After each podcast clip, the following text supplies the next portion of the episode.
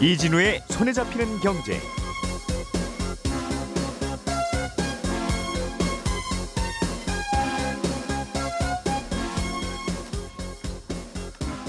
안녕하십니까 이진우입니다. 수도권과 세종시를 제외한 전국 대부분 지역의 부동산 규제가 완화됩니다. 규제가 풀린 곳에서는 앞으로 집을 살 때 대출을 좀 더 받을 수도 있고 아, 새 아파트에 당첨이 돼도 직접 들어가 살지 않고 바로 팔 수도 있게 됩니다. 어제 발표된 부동산 관련 정책 변화들 좀 정리해 보겠고요. 정부가 에너지를 많이 쓰는 기업일수록 전기요금을 더 많이 내게 하는 방안을 검토하고 있다는 소식 그리고 미국이 기준금리를 0.75%포인트를 더 올렸다는 소식도 함께 챙겨서 들어보겠습니다. 9월 22일 목요일 손에 잡히는 경제 바로 시작합니다. 우리가 알던 사실 그 너머를 날카롭게 들여다봅니다. 평일 아침 7시 5분 김종배의 시선 집중.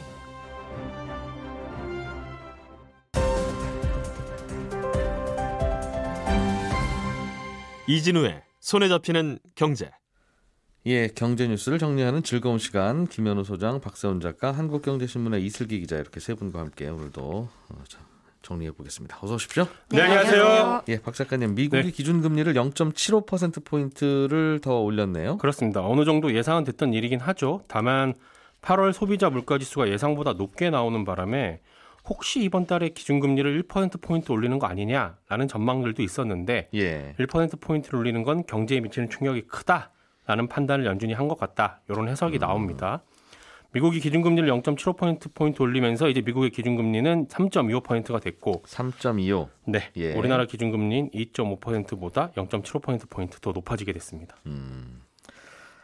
앞으로의 전망은 어떻습니까? 얼마나 더 올릴 거냐? 어디까지 올릴 거냐? 네. 뭐 거기에 하나만 더 한다면 그렇게 높은 금리를 언제까지 지속할 거냐? 뭐 네. 이런 정도일 텐데. 그렇죠. 음, 사실 어제 연준의 발표는 이번에 얼마나 올릴 것인가 이것도 관심이었지만 근데 이건 또 예상이 됐으니까요. 예. 그보다는 말씀하신 것처럼 앞으로 연준이 얼마나 더 올릴 것이냐 이게 더 관심이었는데 음.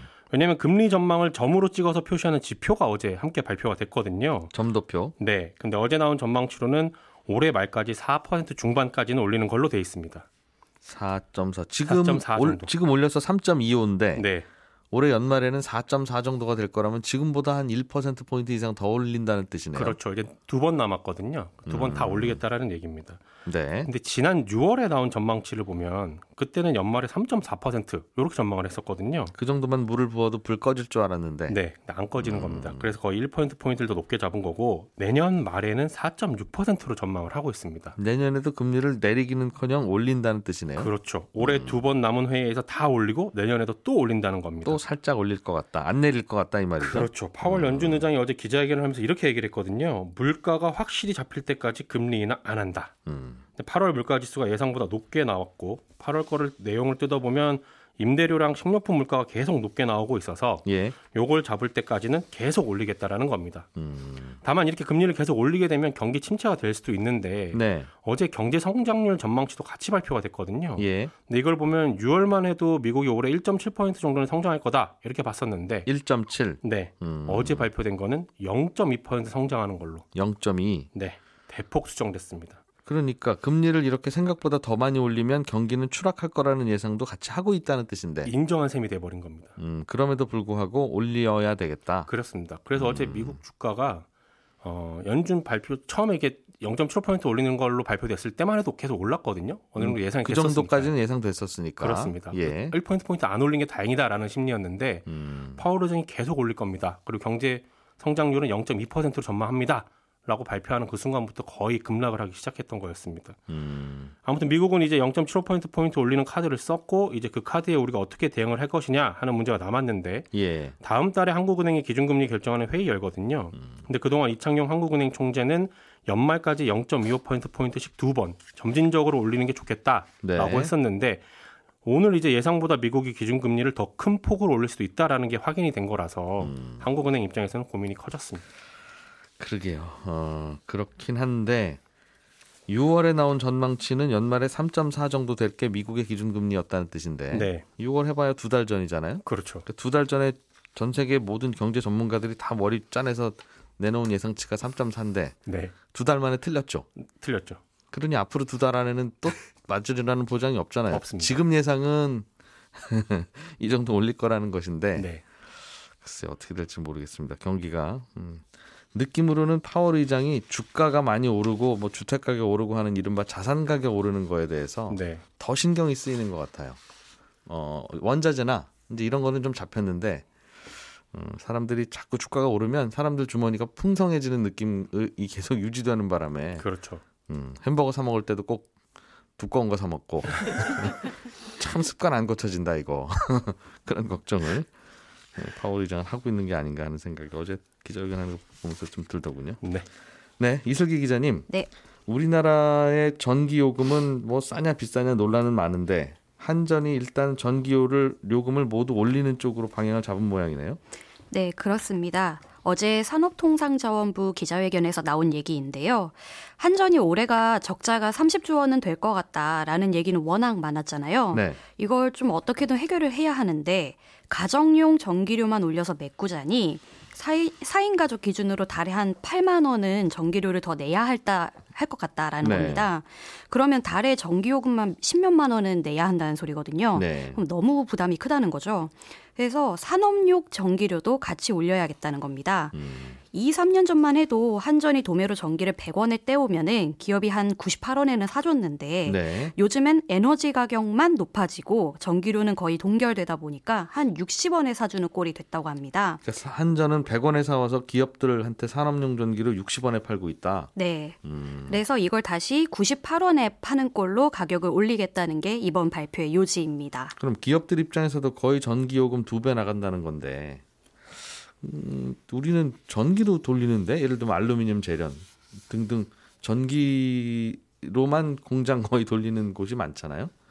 그러면 모든 기업을 다 그렇게 비슷하게 올린다는 겁니까? 아니면 네, 그건 아니고요. 예. 전기를 특히 많이 쓰는 기업한테 차등적으로 더 많이 부담하게 하겠다는 겁니다. 오히려 예. 그렇게 되면은 한전의 수익성도 오르는 것도 오르는 건데 전기를 특히 많이 쓰는 기업들이 앞으로는 좀 덜 쓰려고 노력하지 않겠냐는 겁니다.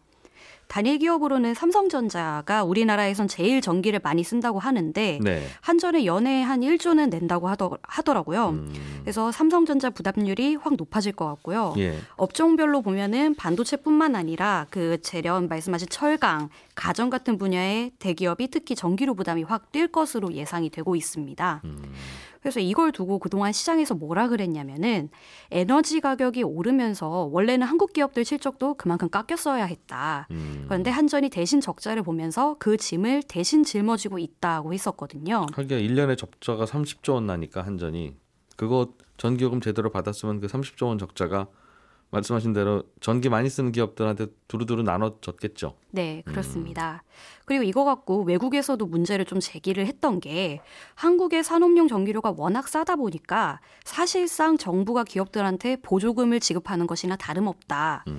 다른 나라 대비 한국 기업들 가격 경쟁력만 높아지고 있다. 산업용 전기료를 올려라라고 불만을 가졌었거든요. 예. 그런데 앞으로 이제 산업용 전기료를 올리게 되면은 음. 기업들의 실적에도 그만큼 영향이 미칠 수밖에 없을 것 같습니다. 그러게요. 음.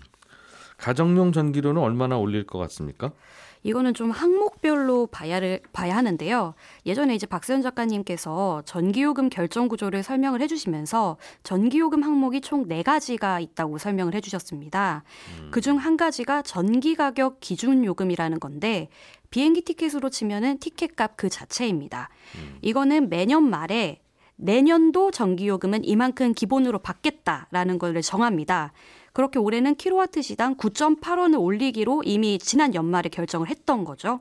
그런데 한꺼번에 올리면 너무 부담스러우니까 4월이랑 10월에 4.9원씩 두 번 나눠서 올리겠다고 했었습니다. 킬로와트 시당 시당 약 10원 정도. 네, 그렇습니다. 예. 근데 이제 그러니까 비행 기 티켓 값 자체가 다음 달부터 4.9원씩 오른다는 건 이미 결정이 나 있었다는 겁니다. 예. 그런데 이제 비행기 티켓으로 치면은 유류 할증료 같은 게 전기요금 항목에 또 있습니다. 음. 이거는 기름값이 오르면 분기마다 더 올려받을 수가 있거든요. 네. 그런데 문제는 이 유류 할증료, 이 연료비 조정 요금이라는 거는 한전 약관상 1년에 최대 5원까지만 올릴 수가 있습니다. 킬로와트 시당. 예. 네. 이게 너무 많이 올리면은 민생이 어려워지니까 상한을 그렇게 정해둔 건데요. 음. 그런데 이미 올해는 5원을 이거 다 올려버렸어요. 네. 원래라면 더 올릴 수가 없는 겁니다. 음. 그래서 어제 산자부가 뭐라 그랬냐면은 이 상한을 5원에서 10원으로 올리는 방안을 검토하고 있다고 했어요. 중간에 약간 약관 고치겠다. 예, 그렇습니다. 음. 그렇게 되면은 앞으로 킬로와트 시당 5원씩은 더 올릴 수 있다는 얘기니까 이두 가지 요금이 같이 오르면 4인 가족 기준으로 달에 전기료가 한 3천 원 정도 더 오를 것으로 보입니다. 3천 원 정도. 음. 전기요금 약관을 중간에 한전이 마음대로 바꿀 수 있으면 한전의 입장은 충분히 이해는 돼요. 30조 원 적자라니까 이해는 되는데 약관을 중간에 바꿔서 올릴 수 있으면 약관이 왜 필요합니까? 아니 그렇잖아요. 한 달에 우리 이동통신 뭐한 달에 뭐 3만 원 내기로 하고 이동통신 서비스 가입해서 썼는데 썼는데 한 4만 원 받아야 되겠는데 하고 고쳐서 4만 원을 그 다음부터 부과하면 그건 괜찮아요? 이거 이상한데 근데 그거는? 기재부가 거기에 네. 대해서 일종의 태클을 걸 수 있게끔은 해놨어요. 음, 그렇죠. 네, 한전 공격이니까. 입장에서는 전기 요금을 올려서 적자를 메워야 되는 필요성은 있으나 네. 기재부 입장에서 볼 때는 전기 요금을 올렸을 때 물가에 미치는 영향이 크기 때문에 음. 최종적으로는 기재부의 확인이 받아야 됩니다. 아니 우리가 내는데 왜 기재부가 한 한전이 싸우냐고 소비자가 음, 전기를 안쓸 수는 없고 한전으로밖에는 전기를 받을 수 없으니까 네. 뭐 내라면 낼 수밖에 없는데 음, 아무튼 이럴 거면 그 약관을 왜 만들었냐 하는 그 약관이 좋다는 게 아니라 그런 생각이 드네요. 어쨌든 이 정도 올리면 그럼 산업용 전기도 한 두 배 올리고 가정용 전기도 4인 가구 기준으로 한 3, 4천 원 더 올리면 한 달에 적자가 대강 메워지는 겁니까? 30조 원 적자가? 사실 적자가 너무 크니까 다 올린다고 해서 다 메우기가 쉽지가 않습니다. 음. 그렇게 다 메우려면 요금을 훨씬 더 많이 올려야 되는데 방금 이제 박선 작가님이 말씀하신 것처럼 그렇게 되면 물가가 뛰고 경제가 어려워지니까 네. 그럴 수가 없거든요. 음. 그래서 사실 이것도 예전에 결정이 전기료도 예전에 결정이 됐어야 됐는데 차일피일 미뤄, 미뤄지는 것도 음. 물가가 오르니까 기재부가 반대를 해서 그렇습니다. 예, 예. 그래서 정부가 요금을 올리는 것 말고도 고려하는 게 뭐냐면 원전을 일단 적극적으로 돌리겠다. 예. 왜냐 이게 발전 단가가 제일 싸니까 되도록 싸게 전기를 만들겠다는 게 첫 번째고요. 그러면서 어제 조금 재밌는 얘기도 같이 했는데 저녁에 골프장에서 라이트, 라이트 켜고 골프하는 것도 좀 다시 생각을 해봐야 된다라고 음. 얘기를 했습니다. 예. 한마디로 전기 아끼라는 거죠. 그래서 한전이 전기를 팔면 팔수록 지금은 적자가 커지는 구조니까 아예 덜 팔 수 있게끔 유도를 하려는 것 같습니다. 음, 전기 쓰지 마라. 예. 알겠습니다. 이렇게 올라가는 전기료는 언제부터 적용되는 거예요? 산업부는 이제 당장 다음 달부터 올리는 게 맞다는 입장입니다. 왜냐하면 전기요금 조정이 분기마다 이루어지는데 네. 당장 다음 달부터 4분기 시작이거든요. 그런데 물가 잡아야 하는 기재부 입장에서는 계속 반대를 하고 있어서 윤석열 대통령이 해외 순방을 마치고 돌아오고 오름폭이나 시기나 최종 결정이 될 것 같다고들 음. 보고 있습니다. 그래도 전기료 자체는 아마 다음 달부터 당장 오르지 않겠느냐라는 게? 대체적인 견해입니다. 알겠습니다. 어, 하나만 더 추가로 말씀드리면 예, 어제 예. 한전 쪽에서 내놓은 자료가 있는데 예. 한전 적자를 35조 원으로 추정을 했을 때 음. 킬로와트 시당 261원을 올려서 4인 가구 기준으로는 8만 원 정도 돼야 올라가야 올라가야 그나마 음. 적자를 좀 면할 수 있을 것 같다. 산업용 전기는 안 건드리려면 네. 한 집에 한 달에 8만 원은 더 내야 된다. 네. 네.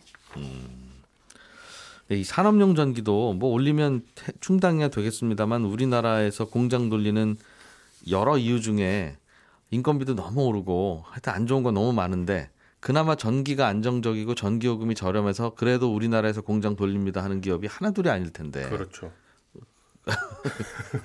이것이 계산 다시 해야 되는 거 아닌가 싶고 그게 결국은 또 소탐대실 하는 거 아닌가 생각도 들고요. 네. 알겠습니다. 김현우 소장님 네. 부동산 규제 완화한다는 내용 발표됐는데 좀 연, 연- 어, 요약해 주시죠. 네. 어, 최근에 이제 주택 가격 하락폭이 확대되고 있고 그다음에 금리가 오르면서 하락 압력을 받고 있다. 또 일부 지방에서는 예, 미분양도 점점 늘어나는 걸 감안해서 어, 규제 지역을 풀다. 이렇게 이제 국토부가 발표를 했는데요. 예. 아, 주택법상의 규제 지역은 크게 두 가지로 나뉩니다. 조정 대상 지역 그리고 투기 과열 지역 이렇게 나뉘게 되는데 뭐 지정되는 기준은 여러 가지를 보고 판단을 해요. 뭐 물가 상승률 대비 주택 가격 상승률이 얼마나 되냐. 또 최근 2개월간 청약 경쟁률, 또 분양 계획, 주택 보급률, 뭐 자가 주택 비율 이런 걸 따져가지고 아, 정도에 따라서 조정 대상 지역, 그거보다 좀 심하면 투기 과열 지역 이렇게 나누거든요. 여기에 해당되면 크게 세 가지 분야에서 어, 여러 가지 규제를 받습니다. 아, 먼저 뭐 청약 자격 요건, 전매 제한, 뭐 민간 택지 분양가 상한제 이런 제도상의 규제가 하나가 있고요. 두 번째로는 LTV나 뭐 DTI 이런 음. 대출 규제 그리고 네. 양도세 중과라든가 다주택자 장기 보유 특별공제 배제 뭐 이런 것 같은 세제상 규제 요세 가지가 크게 작동을 합니다. 여기에 이제 투기 지역이라는 건 뭐냐면 소득세법에 따라서 추가적으로 투기 과열 지역에 더 강화된 대출 규제를 적용한다.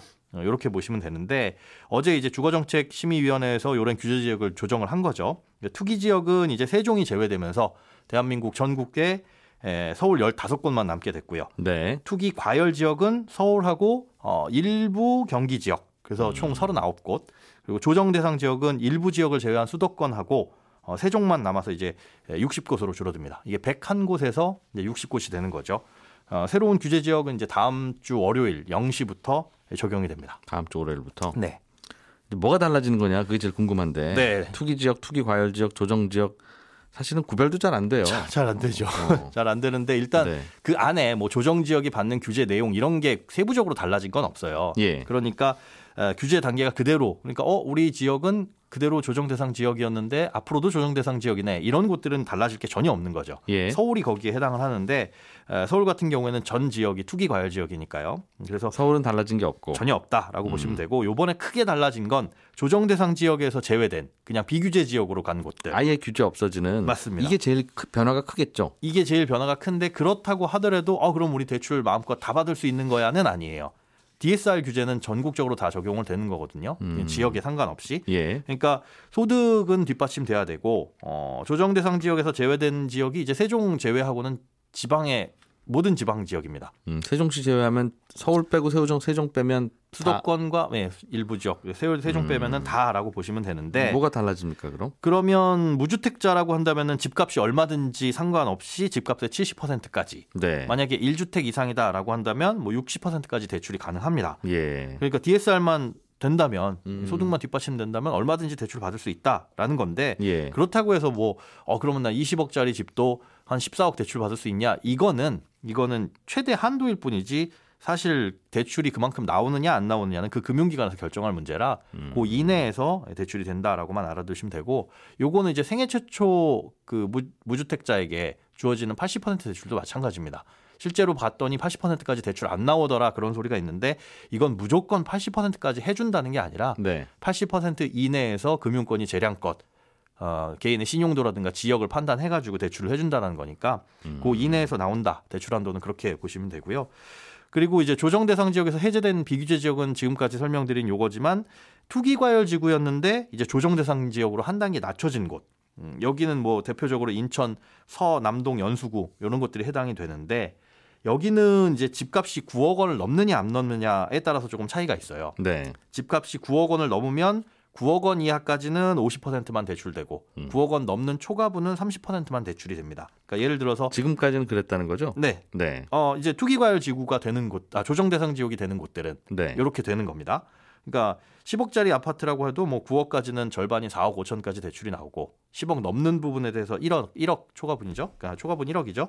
여기는 3천만 원까지만 되는 거니까 그러니까 투기 과열 지구였다가 조정 대상 지역으로 되면 한 단계 낮아진 거죠? 그렇죠. 여기에선 지금 말씀드린 9억 그리고 9억 초과분 요거에 대한 대출 적용을 이렇게 받습니다. 그 전에는 어떻게 받았는데요? 어 투기 과열 지구에서는요. 예. 15억 초과는 제로. 여기가 추가가 됩니다. 그때 어떻게 달라지는 거예요? 그 15억 초과하는 부분만 아, 15억 초과를 하더라도 대출이 나온다. 요게 달라진 아, 겁니다. 투기 과열 지구는 15억 넘으면 무조건 안 되는데 아예 제로인데 투기 과열 지구였다가 조정 대상 지역으로 바뀌면 네. 15억 넘어도 넘더라도 일단 대출이 대출 되기는. 된다. 예, 그렇죠. 그것만 차이가 있다는 거죠. 네.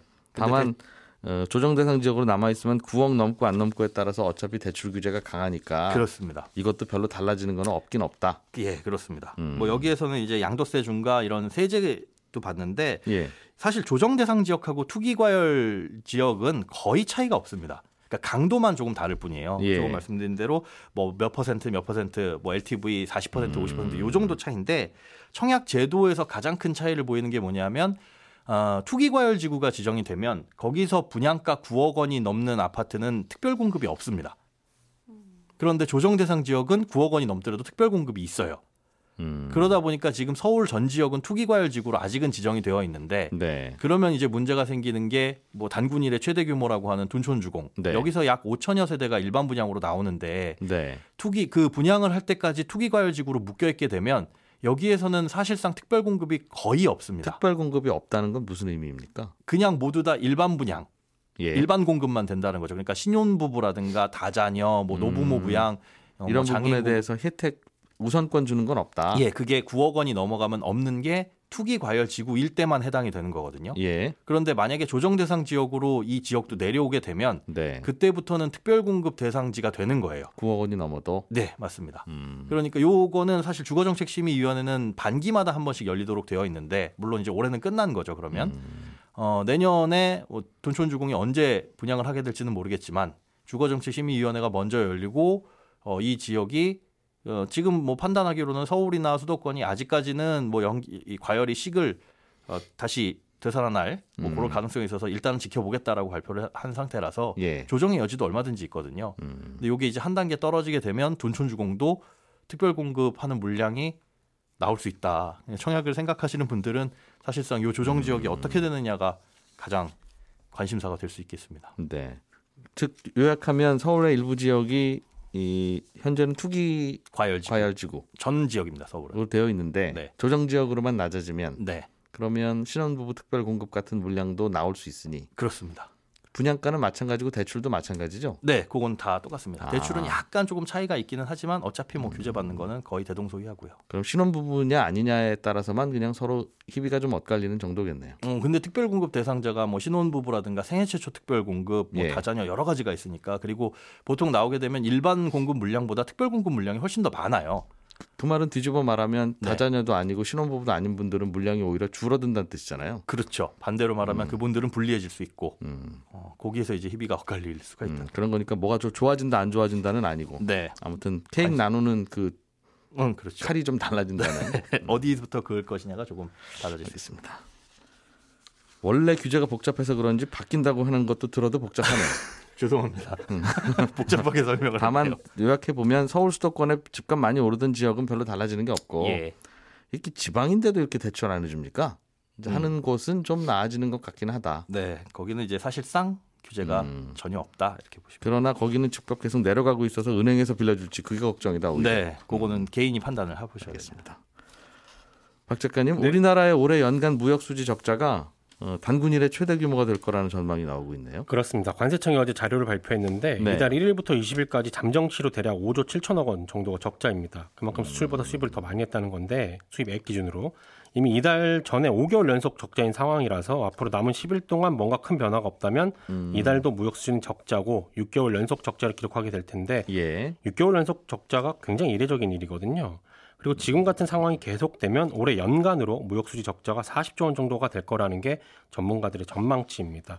수출이 잘 안 되는 건 다른 나라들의 경제 사정도 안 좋기 때문에 물건을 잘안 안 사는 이유가 가장 크긴 큰데 나라별로 볼 때는 우리나라 물건 가장 많이 사는 중국 경제가 안 좋다는 점.